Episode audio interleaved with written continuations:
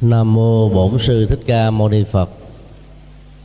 Ngưỡng bái bạch hòa thượng trưởng ban tổ chức khóa tu một ngàn lạc. Chân thành cảm ơn um, đại đức Nguyên Hạnh đã uh, tóm lược những yếu nghĩa trong um, bài pháp thoại của hòa thượng nói về nghệ thuật vượt qua thói quen hút thuốc vốn có thể uh, gây ra nhiều chứng bệnh tổn giảm um, về um, tài chánh và nhiều cái ảnh hưởng tiêu cực đến những người xung quanh. Kính bạch uh, chư tôn đức tăng ni và kính thưa quý hành giả tham dự khóa tu. Trong khóa tu của chúng ta đó, phần lớn là quý bà quý cô. Việc hút thuốc đó, thì hầu như không có đó.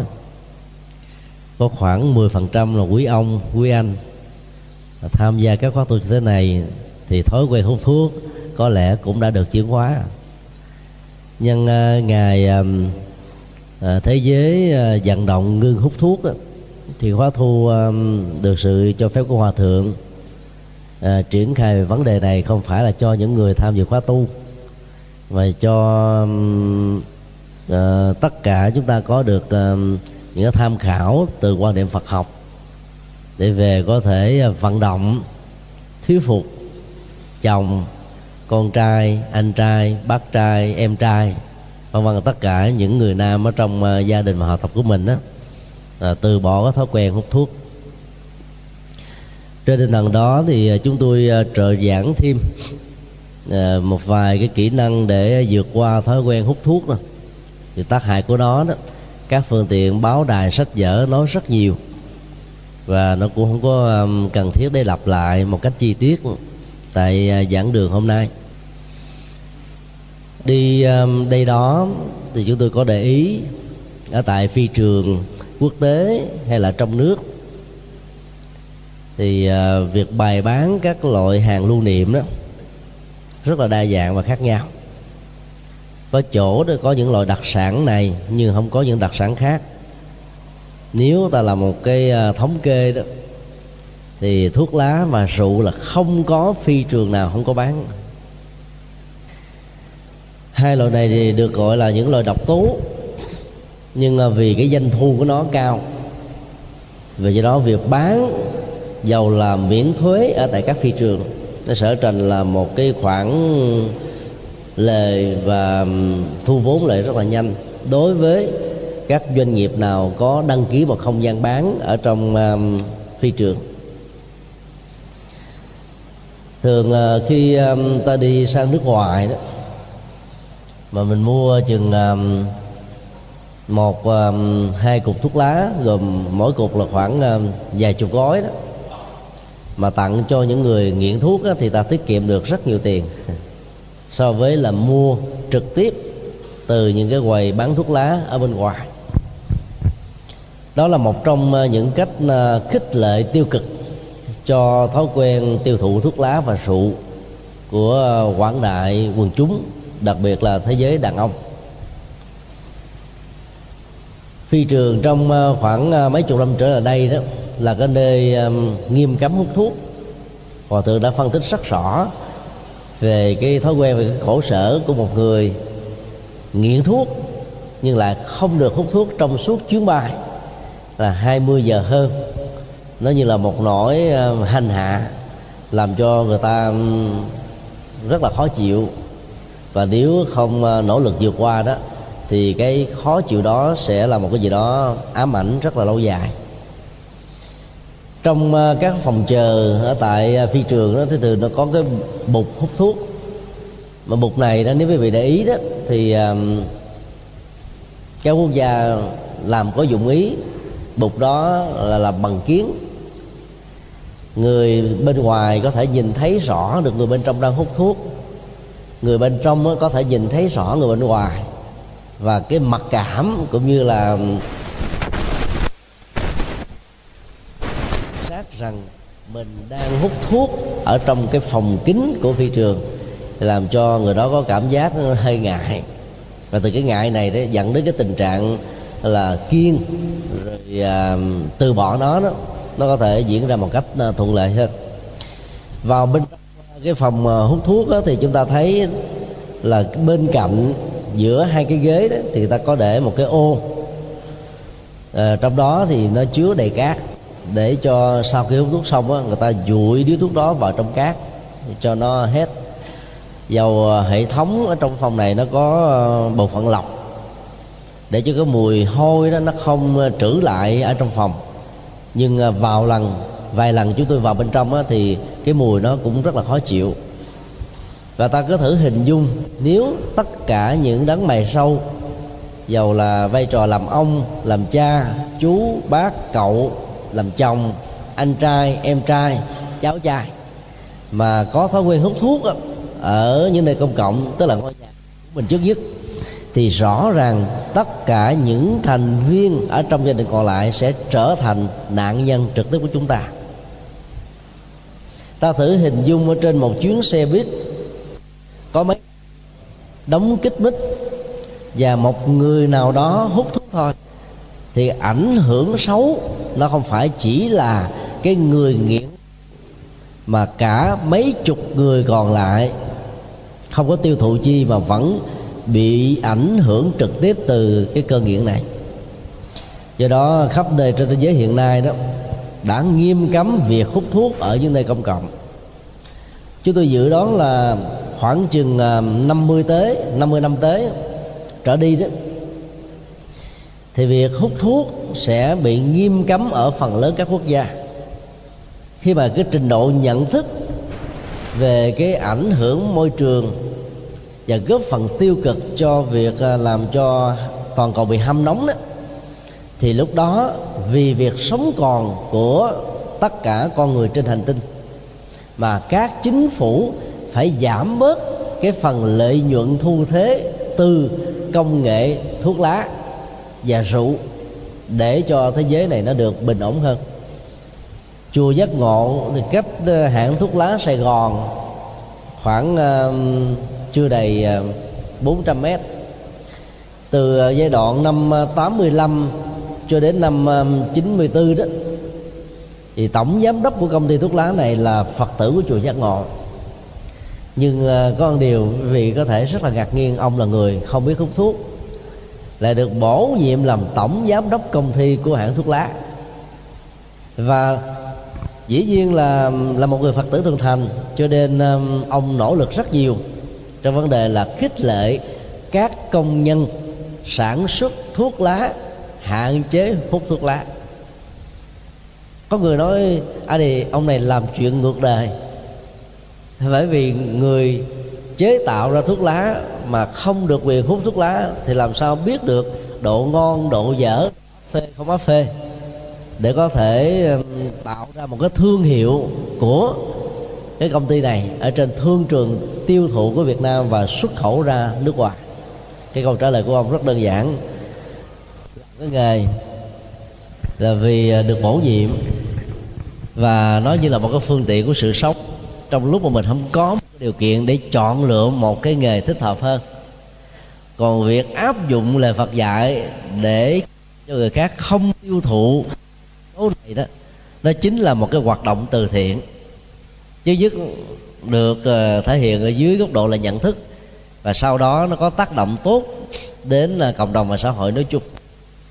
Trong suốt hơn 10 năm làm tổng giám đốc đó, thì ông cho biết là cái số lượng đóng tiền thuế cho nhà nước của hãng thuốc lá Sài Gòn còn vượt trội hơn là hãng bia Sài Gòn đó.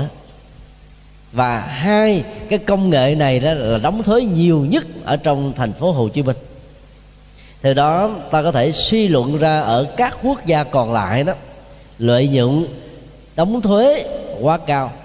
Thì giàu cho những nhà cầm cân nảy một các quốc gia biết rất rõ về tác hại của chúng đối với đời sống và đặc biệt là góp phần to lớn cho việc ham rống toàn cầu, ảnh hưởng đến sự giảm tiểu thọ và yếu thọ của hành tinh này. Người ta vẫn làm ngơ để cho các hoạt động đó được phổ biến do đó um, tất cả um, các quốc gia mà tiến tiến và phát triển tốt về kinh tế đó thì ở những nơi công, cộng là gần như suốt 8 tiếng thậm chí là nếu làm việc 10 tiếng thì đó là cái nơi không hút thuốc. Ở tại Việt Nam đó, thì các công ty xí nghiệp chỉ có thể hạn chế hút thuốc ở trong những cái phòng um, phòng họp hay là văn phòng vân vân thôi. Còn tất cả những cái khu vực còn lại hầu như là chưa có một sự nghiêm cấm đặc biệt nào để hạn chế tối đa về cái thói quen và cái nghiện hút thuốc.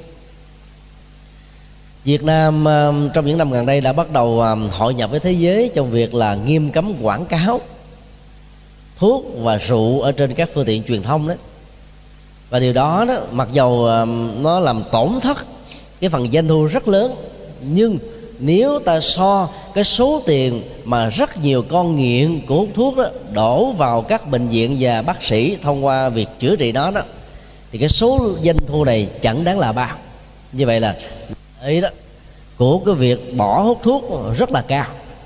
Và cái tác hại của cái việc mà ngưng, quảng cáo các phương tiện truyền thông về thuốc và rượu đó, nó sẽ làm cho nó sẽ làm cho lợi ích xã hội cộng đồng nó đạt được ở mức độ lớn hơn.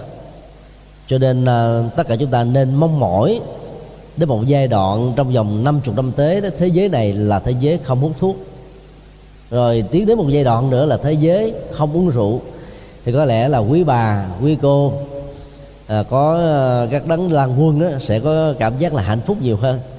Bởi vì có chồng hoặc là có con trai mà hút thuốc ngồi nói chuyện với nhau cái mùi là chúng ta nghe khó chịu rồi. Và dĩ nhiên vì thương nhau quá rồi phải chấp nhận và nói một cách an ủi theo ờ, người Việt Nam là uh, ly thiêu quan trọng rồi vợ chồng quen hơi. Cái mùi hôi đó riết cũng quen rồi uh, mình cảm thấy không có vấn đề.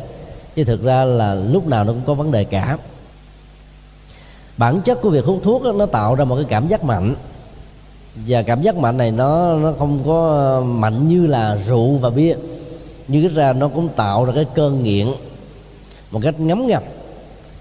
Nếu ta quan sát các cậu um, thiếu nhi ở tuổi 13 cho đến cái tuổi tập tễnh trở thành thanh niên đó là 17 18 đó thì việc hút thuốc của chúng đó, phần lớn là sự lén lút. Khi cha mẹ vắng nhà hoặc là giao du với chúng bạn hoặc là không có người nhắc nhở hay là trong nhà người cha người mẹ những người đi trước anh em đều là những người hút thuốc làm cho chúng có cảm giác rằng là việc hút thuốc là không có một vấn đề trở ngại gì về phương diện sức khỏe ảnh hưởng đến đời sống xã hội nói chung. Hầu như là ở trong các trường học đó cái môn giáo dục công dân hay là đức dục ấy, ít có khi nào đề cập đến cái tác hại của hút thuốc và rượu, vì luật pháp của mọi quốc gia hiện nay chưa có cấm. Chính vì thế mà cái tuổi ờ, vị thành niên đang tập tễnh trở thành thành niên đó, cả có cảm giác sai lầm rằng uống rượu và hút thuốc như là một phương tiện để chứng tỏ rằng tôi là người đang và đã trưởng thành. Và từ cái tôi muốn chứng tỏ mình là người trưởng thành đó rất nhiều à, cậu thiếu niên đã trở thành là cái nạn nhân của chính nhận thức sai lầm của mình chính vì thế mà các bậc phụ huynh phải à, giám sát những cái à, diễn biến tâm sinh lý đó. hoặc là khi tiếp xúc với con em của mình do thông qua đối đáp nói chuyện ta nghe có những cái mùi mà đón đó là mùi rượu bia hay là mùi thuốc lá đó thì ta phải giáo dục bằng cách là bản thân mình phải rất là nghiêm túc mẫu mực để cho con em mình bắt chước theo. Bằng không làm như thế đó thì con em chúng ta sẽ có khả năng trở thành là những người nghiện thuốc trong tương lai là chuyện không mấy khó khăn lắm. Bản chất của thói ờ, thói quen đó là nó tỷ lệ thuận với cái mức độ hài lòng của cảm xúc. Tất cả những cái cảm giác mạnh đó, nó diễn ra theo một cái chiều hướng là nghịch giữa cái thời điểm ban đầu tập tễnh và cái thời điểm là vì lâu vị dài như là trở thành một cái quán tính. Lúc đầu à, ta kéo một vài ngao của điếu thuốc đó thì cái um, sự thay đổi trong cơ thể ví dụ nó làm cho các cậu này có cảm giác là chóng mặt khó chịu bằng thần có nhiều cậu là phải xỉu. Nhưng vì nghĩ rằng là phải làm như thế để chứng tỏ mình là người lớn đó các cậu sẽ dần già quen mặc dầu cái mùi của nó nó không có thích hợp rồi à, cái mùi hôi và tất cả những phản ứng khác đó, dẫn đến những cái cảm giác rất là khó chịu. Nhưng chúng nó sẽ trở thành là thói quen rất là nhanh. Ba lần diễn ra một cách liên tục giàu có khoảng cách là một ngày hai ngày thì thói quen đó đã bắt đầu tiêm nhiễm và ngấm ngầm ở trong à, một à, cậu thanh niên mới lớn. Và khi nó ngấm ngầm rồi đó thì cái tốc độ tăng trưởng tăng dần điều đó về cái cơn nghiện hút thuốc đó, là điều mà ta khó có thể tránh khỏi. Cho nên có rất nhiều người đó khi mà nghiện thuốc mỗi ngày có thể hút là hai gói mỗi gói là 10 điếu hay là hai chục điếu vân vân. Và cái tỷ lệ gia tăng đó có thể lên đến năm sáu gói. Cho lúc nào nó có một cái dấu hiệu nghiêm trọng về uh, sức khỏe và bệnh tật dưới sự cảnh báo của các bác sĩ á, thì một số người mới bắt đầu vỡ lẽ giật mình lúc đó thì cũng hơi quá muộn màng lắm rồi. Phần lớn những quốc gia nghèo thì có thói quen là hút thuốc rê tức là tự tay mình vắn một điếu thuốc. Mà bản chất độc tố trong loại thuốc xê đó, nó còn nhiều hơn là những loại thuốc điếu đó. Là bởi vì cái mức độ an toàn và chất độc tố ở trong đó nó chứa đựng quá nhiều, chưa được lọc bớt, giảm bớt. Và hút vào như vậy đó thì ảnh hưởng đến sức khỏe nó khá cao thuốc lào đó nó còn nghiêm trọng hơn nữa vì cái đô áp phê và cái cơ nghiện của nó nó gia tăng gấp mấy lần so với thuốc rê. Còn thế giới phương tây đó thì ta có thuốc điếu và sang trọng của thuốc điếu thì nó có thuốc xì gà. Thì dù là thuốc nào đi nữa thì hút vào thì cũng có những cái tác hại tiêu cực đến sức khỏe dưới nhiều hình thức khác nhau. Bây giờ chúng ta thử ờ, phân tích về cái um, thói quen hút thuốc của người tại gia. Người tại gia thì um, được quyền hút thuốc luật pháp mà cho phép hút thuốc miễn là không vi phạm ở những nơi công cộng. Và điều này nó đã dẫn đến những cái thói quen biện hộ như hòa thượng đã phân tích khi nãy rằng có một số người cho rằng hút thuốc á, trước nhất á, nó để chống lạnh. Điều đó là nó có tác dụng ở trong một số tình huống. Nếu các quốc gia và người hút thuốc đang sống á nó thuộc về cái vùng khí hậu lạnh tiếu phủ quanh năm thì kéo một điếu thuốc hay là hút một điếu thuốc vào bên trong đó, ta có cảm giác ấm người hơn. Xem những bộ phim chiến tranh um, thế giới thứ nhất và thế giới thứ hai đó thì phần lớn nó diễn ra trong cái thời điểm của mùa đông giá rét và um, trong túi của những binh sĩ lúc nào cũng phải có tối thiểu là một gói thuốc lá. Có những cái đoạn phim đưa ra cái cảm giác chúng ta cảm thấy um, rất là dễ thông cảm cho những tình huống tương tự như thế này. Đó là một người lính bị miễn xuyên vào trong trong cơ thể ảnh hưởng đến tim. Thôi thóp chuẩn bị chết. Và cái cơn giá rất là lạnh như thế này. Trong lúc chờ uh, tất cả các cái dịch vụ y tế đến để chữa trị đó thì các uh, binh sĩ này thường hút lần bốn năm điếu thuốc khác nhau. Kéo vào các cái ngao liên tục như thế để khống chế cái cơn đau của mình. Và khi kéo xong rồi bỏ những điếu thuốc lá sớ thì có một số cảnh quay cho thấy là binh sĩ đó cũng chết tức khắc. Tại vì tác động uh, của nó đối với tim mà vốn cái miệng nó đã ghi vào trong tim nó làm cho cái chết diễn ra sớm hơn. Nhưng mà khi đưa vào các cái khối thuốc bên trong đó và bên trong cơ thể đó thì người ta có cảm giác hay nói cách khác là ảo giác rằng là mình đang được giảm đau ở một mức độ nhất định là đối với những cái chứng đau nhất uh, cơ thể do miễn hay là bơm đạn ảnh hưởng đến với chúng ta như vậy cái gọi là để khống chế cái lạnh đó nó chỉ là một sự biện hộ thôi. Vì trong thế giới ngày nay chúng ta có hàng trăm các phương tiện khác nhau.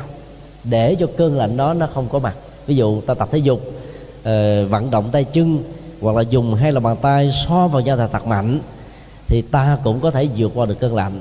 Hoặc là ăn cháo nóng hay là ăn hủ tiếu nóng cơm nóng hay là ăn những cái loại thực phẩm như hòa thượng phân tích nó có nhiều cái dưỡng chất đó, thì nó làm cho năng lượng trong cơ thể nó được gia tăng và cái thân nhiệt nó cũng được tăng theo. Thì lúc đó cơn lạnh cũng có thể được vượt qua cơ mà. Chứ đâu phải chỉ có việc hút thuốc mà thôi. Như vậy lấy thuốc lá như một phương tiện để khống chế cơn lạnh là một sự sai lầm về phương pháp luận. Một số khác là lý luận rằng đó là họ là nhà văn nhà thơ nhà tư tưởng nhà sáng tác nhà văn hóa nhà nghệ thuật mà để cho cái dòng tư duy đó nó được kích thích và trải tuôn bất tận để cho những tác phẩm kiệt tác có mặt, thì việc hút thuốc là một nhu cầu không thể thiếu. Đó là cái lý luận. Và dĩ nhiên là khoa học cũng chứng minh rất rõ là khi khói thuốc được đưa vào trong cơ thể ảnh hưởng lên trên bộ não, nó tạo ra là một cái kích thích rất là mạnh. Và các dòng suy nghĩ dễ dàng được tuôn chảy trong lúc đó thì cái đó không ai phủ định. Nhưng nếu ta đặt ra một cái tình huống đối lập là rất nhiều các nhà sáng tác không biết hút thuốc mà vẫn có thể để cho dòng tuôn chảy diễn ra bất tận thì sao? Rất nhiều chị em phụ nữ trên hành tinh này không hút thuốc mà vẫn là những nhà đóng góp không thua kém gì các đấng mày râu về bất kỳ một lĩnh vực gì thì sao? Rất nhiều trẻ em học giỏi, học xuất sắc trở thành thần đồng, nhân tài thổi nhỏ cũng không hề hút thuốc thì sao? Ta chỉ cần đem ra một so sánh nhỏ đối với những đối tượng có nhiều đóng góp về phương diện tư duy và nhận thức, không hề có thói quen hút thuốc, họ vẫn có những tác phẩm, những thành phẩm rất là ấn tượng. Cho nên cho rằng hút thuốc để kích thích nhận thức cũng là một lời biện hộ. Đối với một số người cho rằng là hút thuốc như là một phong cách, chứng tỏ sự sang trọng, cái lịch lãm bản lĩnh, tạo cho mình có cảm giác là tự tin hơn. Và các chị em phụ nữ trong thế giới phương tây đó, phần lớn hút thuốc là dưới cái dạng thức này, cho nên loại thuốc của họ nó có độc tố ít hơn, nhẹ hơn, ít nghiện hơn. Và nó có cái dạng thù cũng đặc biệt hơn. Cầm như thế này, ví dụ như là, đây là điếu thuốc đi, dơ lên, ngã qua, ngã lại, kéo vô, thả khói ra thành chữ o, chữ u, chữ gì đó thế làm cho cái người đối diện mình có cảm giác rằng đây là một người rất là lịch lãm và tự tin. Và một số anh chị em đó là sử dụng cái đó như là một cái nghệ thuật để khống chế cái nỗi sợ hãi và cái trạng thái ờ, e dè thiếu ờ, tự tin của bản thân mình. Thì dĩ nhiên cái đó thì cũng có thể chấp nhận được trong một số tình huống. Nhưng các nhà tâm lý học cho chúng ta biết là nó có hàng trăm cách để chúng ta khắc phục cái cái nỗi sợ hãi ví dụ như mình sợ quá, thì ta hãy truyền cái sợ đó vào một con vật nào đó. Chẳng hạn như mình cầm video nói chuyện trước công chúng như thế này. Có nhiều người, quý vị để ý thì cầm hai cái tay cứng đơ vậy nè. Thì nó bị rung đó mà. Phải cố gắng là giữ cho nó chặt vậy. Cái sợ nó truyền qua truyền qua truyền qua. Và càng cố gắng khắc phục bằng những cái phương pháp như thế thì nỗi sợ hãi nó càng trỗi dậy. Có những cái phương pháp tâm lý khác để khắc phục. Người ta quan niệm là trước mặt cái người đang thuyết trình đó không là người nào cả, là rơm, là rác, là cái gì đó để mình thấy là việc mình nói ra có đúng, có sai không có ai phê bình mình hết, để mình vượt qua được cái nỗi sợ hãi và thiếu tự tin. Làm như thế thì cái to của mình nó lớn mạnh nguy hiểm được tự tin trước quần chúng, nhưng mà cái to của mình coi thiên hạ như rôm rác là tội lỗi lớn lắm. Cho đó đạo phật dạy chúng ta hãy nghĩ là mình không phải là cái tôi người đang nói này không phải là chính mình, mà chỉ có một sự kiện đang nói cái ngôn ngữ với những âm thanh ngữ điệu lên xuống đang được diễn ra. Và có những cái người nghe cũng vô ngã đang tiếp nhận. Cho nên đó à, ờ, ta đừng quá đặt nặng cái ý thức của mình đối với những cái chuyện như thế để ta nói được một cách tự nhiên. Như vậy vận dụng cái vô ngã và cái tôi không còn có mặt ở trong cái chủ thể gọi là phát ngôn thì lúc đó ta sẽ nói một cách rất là lưu loát. Còn ý thức là mỗi lần tôi phát âm sai nói không chuẩn sai dân phạm dư từ, thiếu chữ và người khác sẽ phê bình, chỉ trích mình sẽ bị quê với thiên hạ thì tất cả cái đó nó làm cho cái tôi này nó bị bị kích động rất là lớn, và do đó mình càng bị mất sự khống chế chính bản thân mình nhiều hơn. Như vậy ta có rất nhiều cách thức khác để vượt qua cái thói quen sợ hãi, chứ đâu phải dùng thuốc lá để tạo ra sự tự tin như là một phong cách đâu. Mà các chị em phụ nữ mà hút thuốc rồi, thì cái vẻ gọi là mỹ cảm văn hóa mà xã hội dành cho họ nó bị giảm đi rất là nhiều. Thế nên người các chị em phụ nữ có nhiều người nói trời ơi tại sao chị em chúng tôi bị khổ quá? Các ông á, thì nghiện thứ này rồi á, là có tật xấu thế kia thiên hạ thì à, à, có vẻ như là đồng cảm nhiều. Còn chị em chúng tôi mà lỡ mà có làm giống như quý đàn ông á, thì bị phê bình chỉ rất nhiều quá. Như vậy là quá bất công. Nói như thế thì thì nó cũng đúng một phần nào. Về phương diện bình đẳng luật pháp xã hội nhưng nếu ta nghĩ rằng là các cái múa nhiều dư luận đó, đó là một cái phương tiện để giúp cho chị em phụ nữ trở thành là cái phái đẹp đẹp về nhân cách đẹp về đức hạnh đẹp về phẩm chất đó thì những cái này nó là hỗ trợ cho chúng ta nhiều lắm. Phải không à là một người đàn ông mà hút thuốc là đã xấu rồi mà chị em phụ nữ hút thuốc đó, thì sẽ bị quan niệm là xấu hơn. Chứ chúng tôi nói là thực tế là xấu hơn. Thực tế là một chuyện khác nhưng mà niệm là xấu hơn. Thì từ chỗ đó ta thử suy nghĩ à, thói quen hút thuốc chắc chắn là không có lợi cho bản thân mình. Mẹ ruột của chúng tôi thì năm nay là 79 tuổi rồi à, ờ, trải qua bốn lần tai biến thì à, bây giờ thì bà đã bỏ hút thuốc. Còn à, từ cái lúc mà bắt đầu đi ờ, làm ăn buôn bán bà đã hút thuốc rồi. Bởi vì bà buôn bán rất là khuya đến khoảng 12 giờ có đêm đến 1 2 giờ mới về. Bà buôn gánh bán bưng ở chợ búa nhất là bán cháo hủ tiếu bán về đêm nó mới đắt thì mỗi lần à, lúc chúng tôi à, về thăm với tư cách là một chú tiểu thì tôi khuyên bà mà phải nói khéo thế này thôi.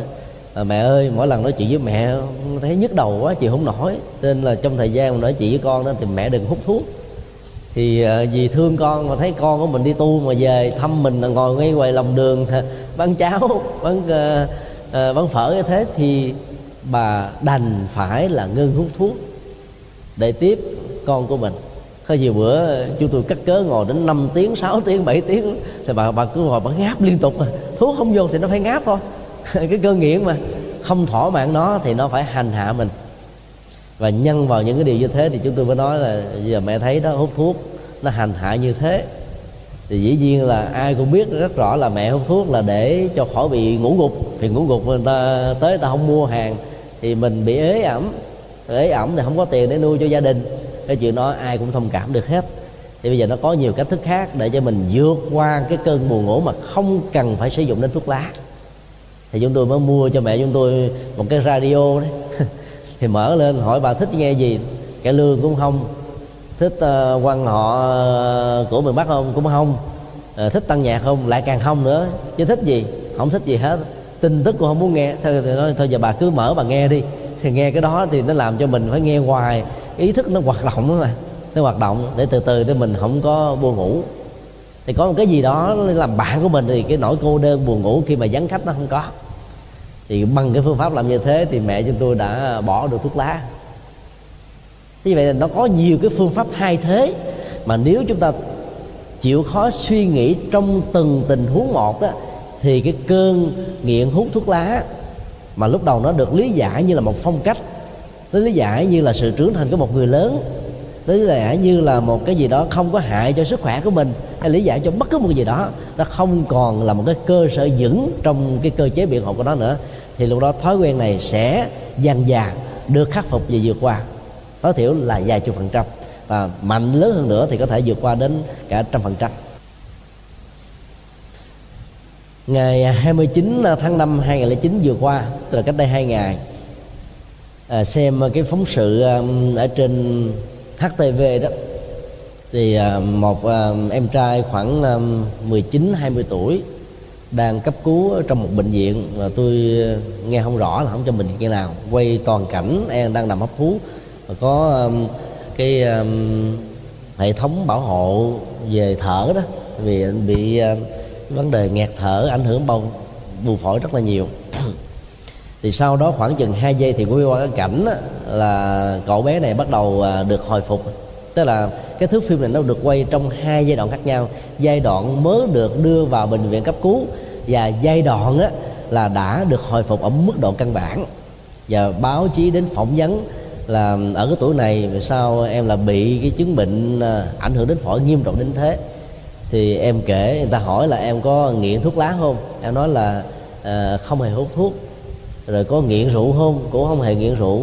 Có sống ở trong cái môi trường mà xung quanh nhà cửa của mình á là nó có nhiều độc tố xảy ra không? Em ngồi em suy nghĩ nói là không. Như vậy là sao mà em là bị cái chứng bệnh này sớm thế? Thì nó em chỉ trả lời đơn giản là là ở chung với ba. Lúc nào ba có mặt là phải ngồi hầu ba là ba bị bệnh rồi phải gì đó mà à, ông ba đó thì ông lại hút thuốc rất là nhiều. Một ngày ông hút đến cả bốn năm gói thuốc lá. Cho nên cái cậu bé này lãnh đủ rồi có rất nhiều người không hiểu được vấn đề và phản ứng y học ở trong cơ thể của từng con người vốn khác nhau. Là lý luận rằng là tại sao cái ông già làng sớm của tôi, ông hút thuốc từ nhỏ đến lớn, bây giờ 80 tuổi rồi mà ông thấy ông có ho đâu, thấy ông có đau phổi đâu, thấy ông có bị tăng sông máu đâu, thấy ông có bị tai biến mạch máu não đâu, thấy ông có bị tim mạch gì đâu, ông vẫn khỏe. Và nhờ như thế cho nên là không ăn trộm nào vô ăn cắp nhà, ăn cắp của được hết. Nói như thế là nói theo cái nghĩa đùi nói cái kiểu mà thích nói thì nói thôi. Tại vì ông này có cái cấu trúc, gọi là cơ thể sinh học đặc biệt, cho nên đưa độc tố vào trong cơ thể mà vẫn không làm cho ông bị yếu thọ, bệnh tật. Còn nếu những người khác mà không có cái cấu trúc cơ thể thể tạng đặc biệt như thế, chỉ cần là, một phút đưa vào thôi là đã có vấn đề rồi. Cho nên ta không thể nói đến cái người có may mắn nhờ cái cơ thể thể tạng đặc biệt để ta biện hộ cho việc mình được quyền hút thuốc. Vì như thế là ta rất là liều, và liều như thế thì hậu quả rất là cao. Như vậy cái ảnh hưởng của cái người sống chung với những người bị nghiện thuốc cũng tối thiểu diễn ra ở mức độ là vài chục phần trăm. Nếu môi trường làm việc chung, đó là thường xuyên, dầu người này không hề hút thuốc thì ảnh hưởng trực tiếp đó có thể lên đến bảy tám chục phần trăm. Và cơ thể thể tạng người này mà bị kém thì hậu quả nó còn nghiêm trọng hơn mà uh, đài VTV đã phóng sự cậu bé 22 tuổi phải bị cấp cứu vì ảnh hưởng nghiêm trọng đến uh, cái buồng phổi của bản thân mình. Bây giờ ta ta hãy đặt cái tình huống uh, một người mẹ hút thuốc hay là người cha có thói quen hay là nghiện hút thuốc trong suốt thời gian có quan hệ giới tính với người vợ của mình để dẫn tới việc kết ra một cái đủ sống trong tương lai, tức là đứa con với tư cách là một phôi thai. Thì các nhà khoa học về lĩnh vực nghiên cứu này cho chúng ta biết là ảnh hưởng đó tiêu cực không thể nào phủ định được. Tức là người mẹ hút thuốc sẽ có khả năng dẫn đến cái tình trạng là làm cho con em của mình bị dị dạng hay là dị tật bẩm sinh hoặc là bị những cái chứng bệnh là gọi là trì độn về tri thức tức là sinh ra cái mặt khờ khờ khạo khạo phát triển ý thức là tri thức một cách không được bình thường. Như là nhiều đứa trẻ mà cha mẹ chúng không hề có thói quen hút thuốc hay là bị cái cơn nghiện hút thuốc này ảnh hưởng. Thứ ba đó là những cái chứng bệnh về tim mạch phổi rồi um, não rồi uh, lục phủ ngũ tạng vân vân. Và những cái ờ, chứng bệnh phát sinh nó cũng không có. Thứ tư đó là những trẻ em được sinh ra từ cha mẹ không hút thuốc, đặc biệt là trong suốt thời gian mang thai, sẽ không có thói quen như là một cái cơn nghiện của hút thuốc. Khi mà chỉ cần nghe cái khói thuốc hay là cái mùi thuốc là cái cơn nghiện đó sẽ trở thành như là một cái nhu cầu không thể thiếu. Trong khi đó, các bà mẹ hút thuốc trong thời gian mang thai thì con của mình được mang thai trong thời gian này bị lãnh đủ một trăm phần trăm.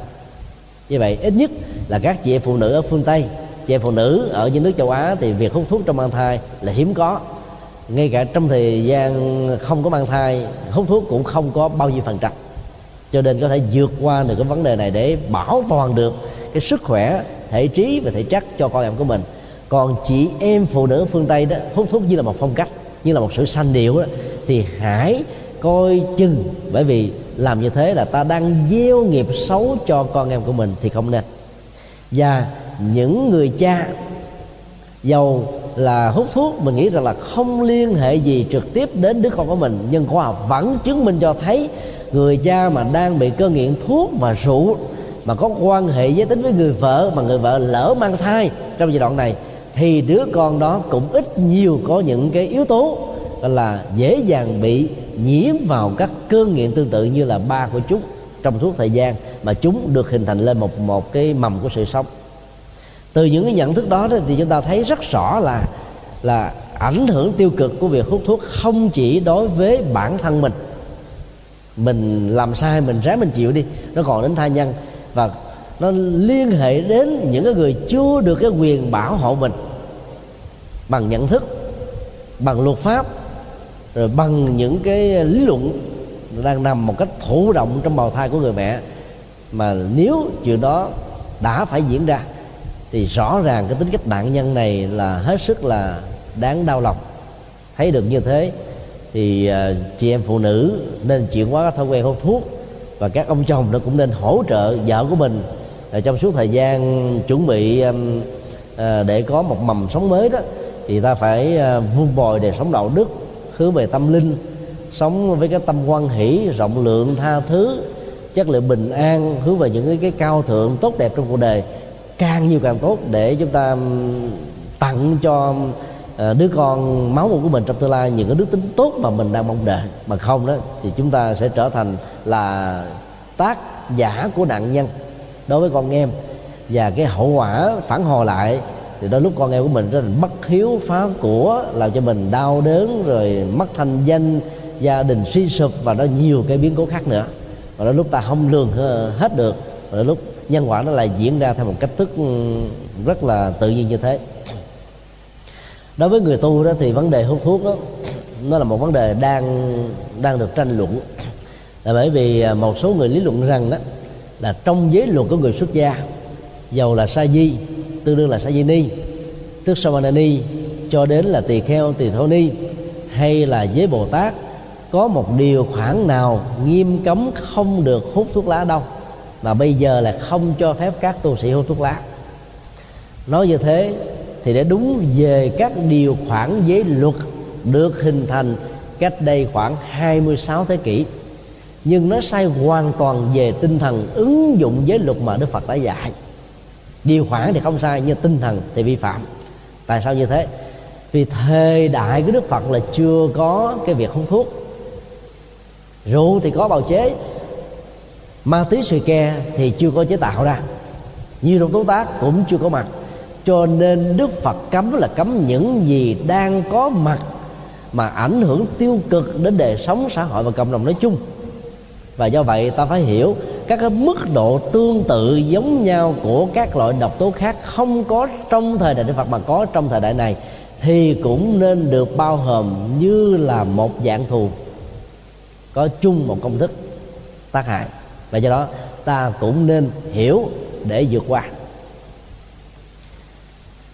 Để làm được việc đó đó, thì à, giáo hội Phật giáo khắp nơi trên thế giới phải nên bổ sung các điều khoản mới và hiện nay cái trở ngại lực lớn nhất là thuộc về Phật giáo Nam Tông. Giữ cái truyền thống mấy nghìn năm trước của Đức Phật cho nên không thêm một chữ bớt một lời. Và xem rằng cái truyền thống đó đó là đã được hoàn chỉnh một cách tối đa.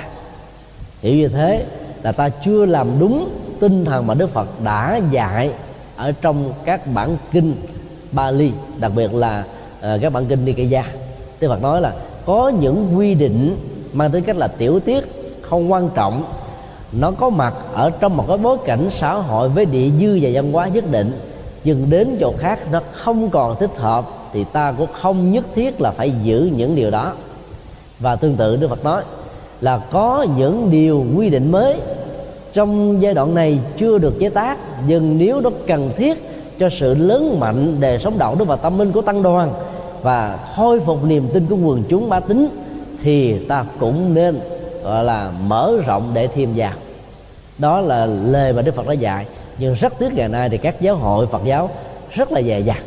Và chính cái dè dặt đó đó, nó đẩy vào một cái thế khó xử là việc các tu sĩ hút thuốc ở trong không gian của các ngôi chùa là có bị xem như là vi phạm giới luật hay không, là có được cho phép hay không. Vì không có các luật định là nội quy tân sự của giáo hội Phật giáo Việt Nam cũng không hề có những bổ sung về những điều này. Cho nên đó, nó dẫn đến tình trạng có một số là thanh niên nam là phát tâm đi tu vì lý tưởng ở mức độ cao thượng nhất. Nhưng mà trước khi đi tu đó cũng là một người nghiện rượu và thuốc lá. Rượu vào chùa bỏ được vì bị nghiêm cấm. Còn thuốc lá không có một điều nào quy định.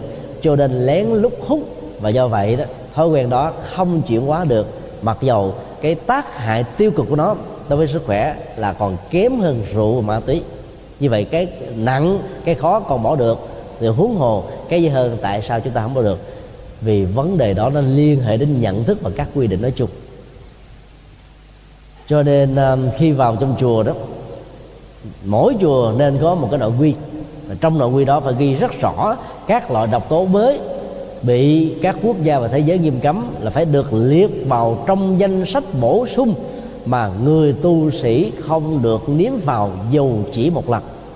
Và phải có các biện pháp chế tài nghiêm khắc để cho người tu đó không rơi vào những thói quen mà người tại gia khi phát hiện ra, nhìn thấy hoặc biết được thì có cảm giác là mất đi cái niềm, gọi là tính kinh tam bảo thì không nên ta có thử hình dung nếu một tu sĩ phật giáo vừa đi hoặc là đang ngồi mà cầm một điếu thuốc phì phà nhãn khói thì ta thấy cái cái cái cái mỹ quan về phương diện ngoại nghi tế hạnh nó bị mất đi rất là nhiều. Rất nhiều người tại gia, bao gồm rất nhiều người nam, hiểu rõ được cái tác hại của rượu của thuốc còn bỏ được và có nhiều người từ nhỏ đến lớn đã không thèm đụng vào thì biết là nó không cần thiết, như hòa thượng đã phân tích. Thì huống hồ là người tu sĩ chúng ta bỏ được cả cha, mẹ, thậm chí có người bỏ được người tình, vợ, công ăn, sự nghiệp à, danh vọng, địa vị chức tước, những cái mà nó gắn liền với hạnh phúc vật chất của người tại gia. Thì huống hồ cái việc là hút thuốc có đáng chi đâu mà không bỏ được, không ạ? Ta có thể so sánh như thế để thấy rằng là cái lớn hơn, quan trọng hơn, có ý nghĩa hơn. Ta còn vì lý tưởng cao thượng để bỏ được thì việc hút thuốc này bỏ là không phải chuyện quá mấy khó khăn lắm. Cho nên chỉ cần nếu mà quyết tâm là ta có thể làm được việc này. Muốn làm được việc đó thì mình hãy nghĩ là niềm của người phật tử dễ dàng bị lung lai và giảm thiểu khi phát hiện ra ông thầy tu đã sử dụng cái tiền cúng dường của họ bằng cách là chia cắt cái phần ăn và chi tiêu hàng ngày của gia đình mình. Rồi cuối cùng ông thầy tu đó lại đi sử dụng cho việc hút thuốc lá. Mà một ngày đến cả hai gói hay là một gói thì rõ ràng cái phước báo đó không thể nào lớn lên được để cho người ta có thể nương nhờ. Chỉ cần suy luận và so sánh như thế thôi, thì ta biết là cái điều mà không quan hệ của người phật tử nó sẽ lớn biết dường nào. Có thể có nhiều người tế nhị lịch sự, không thèm nói ra. Và có người nói ra sợ bị tội? Đừng vì thế mà chúng ta tiếp tục có quyền và biện hộ cho mình nuôi cái thói quen hút thuốc với tư cách là một người tu sĩ. Chi tiêu ờ, của một tu sĩ Phật giáo ở trong các chùa Việt Nam hiện nay đó, mỗi ngày trung bình đó, mỗi đồng người là 10.000 đồng cho ba cửa cơm thôi. Mà bây giờ mình hút thuốc một ngày một một gói như thế thì ta biết là cái số tiền nó nó đến mấy lần. Thì rõ ràng nó rất là phi lý không ạ?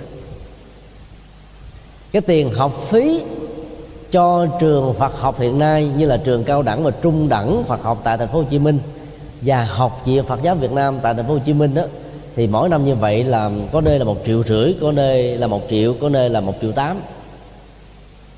Số lượng đó mình tưởng như là nhiều, nhưng nếu ta thử so sánh với cái thói quen hút thuốc hay là ăn bánh vặt, có một số người chưa chuyển qua được thói quen này khi vào chùa, thì tổng cộng lại tổng thời gian của một năm thì ta có thể dư tiền đóng học phí cho bản thân mình và thậm chí có thể đóng học phí cho những người khác nữa. Phải không à cái đó đâu có khó đâu. Cho nên à, chỉ cần biết là, là tiện tặng và dành những cái tiền đàn na thí chủ đó tặng biếu cho mình để mua kinh sách hay là những cái à, hỗ trợ cần thiết cho việc tu học và phát triển đời sống đạo đức và tâm linh đó thì giá trị lệ lạc cho đàn na sẽ lớn và bản thân mình cũng được nhiều ý nghĩa cao thượng hơn hơn là đầu tư vào những cái thói quen mà vốn nó không có một tương lai hay nói cái khác là nó phá hoại cái tương lai và cái uy tín của bản thân mình. Chúng tôi xin kể một cái um, câu chuyện có thật. Mặc dù chúng tôi không phải là một nhân chứng nhưng uh, được hòa thượng thích nguyên ngôn người uh, mà phần lớn các phật tử tại thành phố Hồ Chí Minh đó, học các lớp giáo lý vào những cái giai đoạn khó khăn nhất đó, đều biết hòa thượng thì cũng là một vị um, giáo thọ ở tại chùa Ấn Quang thì hòa thượng kể rằng là hòa thượng thích thiện hoa, tức là vị cao tăng của phật giáo thời hiện đại, đức cao vọng trọng, đóng góp cho phật pháp cho đến cái hơi thở cuối cùng. Khi mở tủ hòa thượng ra, chỉ còn có một hai trăm đồng trước năm 75 thôi, thì toàn bộ tiền của hòa thượng đầu tư cho các phật sự hết á. Hòa thượng là tác giả của nhiều tác phẩm nổi tiếng, và tác phẩm nổi tiếng nhất đó là cái bộ à, phật phổ thông, mà tên à, lúc đầu của nó đó là cây thang giáo lý thì hòa thượng có thói quen hút thuốc. Hòa thượng thích thiện hòa đó là vị bạn um, tâm giao như là một pháp hữu. Có lẽ hai vị đã từng là bạn uh, phật pháp nhiều đời nhiều kiếp rồi. Cho nên tâm đầu ý hợp đóng góp cho phật pháp um, rất là nhiều và nhờ đó mà cái phong trào chấn hương phật giáo miền nam được lớn mạnh. Ờ, trên nền tảng kêu gọi chấn hương của các vị hòa thượng đi trước như là tổ huệ quang vân vân như là tổ khánh anh, tổ khánh hòa. Cái đóng góp của hai vị hòa thượng này nó còn vượt lên trên các vị thầy tổ của mình đi trước nữa. Và hòa thượng thích thiện hòa, mặc dù là trung niên xuất gia, nhưng um, là người rất nổi tiếng về giới luật. Cho nên hòa thượng à, không có thói quen hút thuốc. Mỗi lần à, thấy cái khói thuốc, nó um, đi lên phía gần cái trần nhà đó, thì cái phòng của hai hòa thượng này nó có một cái dách cách ngang cái dách đó nó có khoảng cách là khoảng ờ, bảy, tám tấc phía trên đó nó không có đụng trần cho nên khói ở phòng bên bên cạnh sẽ được nhận diện và thấy ở cái phòng phòng bên này. Mỗi khi thấy thuốc lá mà ờ, phì phà nhả lên như thế thì hòa thượng thích thiện hòa cắt cớ đi qua để tâm sự, giải bài, trao đổi về chuyện phật sự với hòa thượng thích thiện hoa và không còn một lý do nào khác là hòa thượng thích thiện hoa phải dụi thuốc tắt để mà nói chuyện chứ. Cái là sự tối thiểu hút thuốc mà nói chuyện với nhau đâu có hay. Để tôn trọng pháp hữu của mình mà. Làm vài lần như thế, hòa thượng thích thiện hòa bỏ thuốc luôn. Đó là một cái kinh nghiệm giúp đỡ vị pháp hữu và cả hai vị đều là cao tăng. Và dĩ nhiên cái thói quen hút thuốc ờ, trong tình huống của hòa thượng thiện hoa nó rất là tế nhị. Tức là trước một quần chúng, bây giờ khi kể chuyện này ra thì mấy vị mới biết rằng là hòa thượng trước đây đã từng là người hút thuốc. Chứ có ai biết đâu, tại vì hòa thượng chưa bao giờ hút thuốc trước mặt bất kỳ một vị tăng chúng nào trong chùa Ấn quan huống hồ là các phật tử. Cái thói quen xấu đó, mặc dù nó chỉ ảnh hưởng đến sức khỏe bản thân mình, hòa thượng cũng có cảm giác rằng là việc đó là không đấy. Nhưng mà thay đổi một thói quen đó, đôi lúc nó nó nó đòi hỏi đến tính thời gian. Và nhờ những cái tác động tích cực của vị đồng tu của mình ở bậc cao tăng. Và nhờ đó mà hòa thượng đã vượt qua được một cách rất là dễ dàng và thành công không hề bị tái nghiện lại. Cho nên trên tinh thần đó đó cái ờ, cái cách mà Phật giáo khích lệ chúng ta vượt qua thói quen hút thuốc đó, bao gồm trước nhất là phương pháp thay thế. Cái thay thế hiện nay đó được sử dụng trên toàn cầu đó đó là sử dụng các viên kẹo ngậm. Mùi vị của nó đó thì nó na ná như là các loại thuốc lá thuốc rê thuốc điếu thuốc xì gà mà chúng ta đã có thói quen tiêu thụ nó. Nhưng trong nó không hề chứa đựng hàng trăm các loại độc tố như là các loại thuốc thiệt này đã có. Như vậy ta chỉ thỏa mãn cái thói quen vị giác để thay thế cả cái thói quen vị giác và cái khẩu giác cái cái, cái tỷ giác. Như vậy là giảm được 50% của thói quen. Và cái thói quen đó khi được giảm 50% mà không có chứa độc tố thì cái con nghiện trở thành một cái cơn nghiện này nó sẽ không ảnh hưởng chúng ta một cách lâu dài và cái mức độ giảm dần điều giảm dần điều đến một lúc nào đó sẽ giúp cho người nghiện đó vượt qua được con nghiện hay là cơn nghiện của bản thân mình. Một trong những cái thói quen khác mà Phật giáo có thể cung ứng đó là trà đạo. Vì trà đó nó có cái chất kích thích để cho mình thức tỉnh không có bị ngủ à, hay là nó có thể giúp cho mình chống lạnh. Mà nếu trà mà được uh, chế tạo từ những cái xưởng uh, có tiêu chuẩn an toàn về uh, về về về um, thuốc hay là xin lỗi an toàn về lĩnh vực này đó thì trà sẽ có một cái kích thích rất là tốt cho sức khỏe của chúng ta. Nó có thể giúp cho mình chống được rất nhiều chứng bệnh ung thư và làm cho cái kháng thể được gia tăng ở một mức độ nhất định nào đó. Thì như vậy là ta có thể sử dụng trà đạo để đưa thiền của chánh niệm tỉnh thức vào trong sự hành trì. Còn nếu là hành giả của tịnh đầu tông hay là của mật tông á thì trong lúc ta thưởng thức một cái tách trà trong thinh lặng thì ta niệm thầm danh hiệu của đức phật a di đà bồ tát quan thế âm hay là một vị phật một vị bồ tát nào mà ta tâm đắc cái hạnh nguyện dấn thân phụng sự đóng góp của các ngài. Thì nhờ như thế đó thì cái độ áp phê về đời sống tâm linh đó, nó sẽ giúp cho chúng ta hài lòng để vượt qua cái cơn áp phê của cái chủ nghĩa con nghiện về vấn đề thuốc và khói thuốc đưa vào trong cơ thể ảnh hưởng đến não và các cái phương diện khác của cơ thể của chúng ta.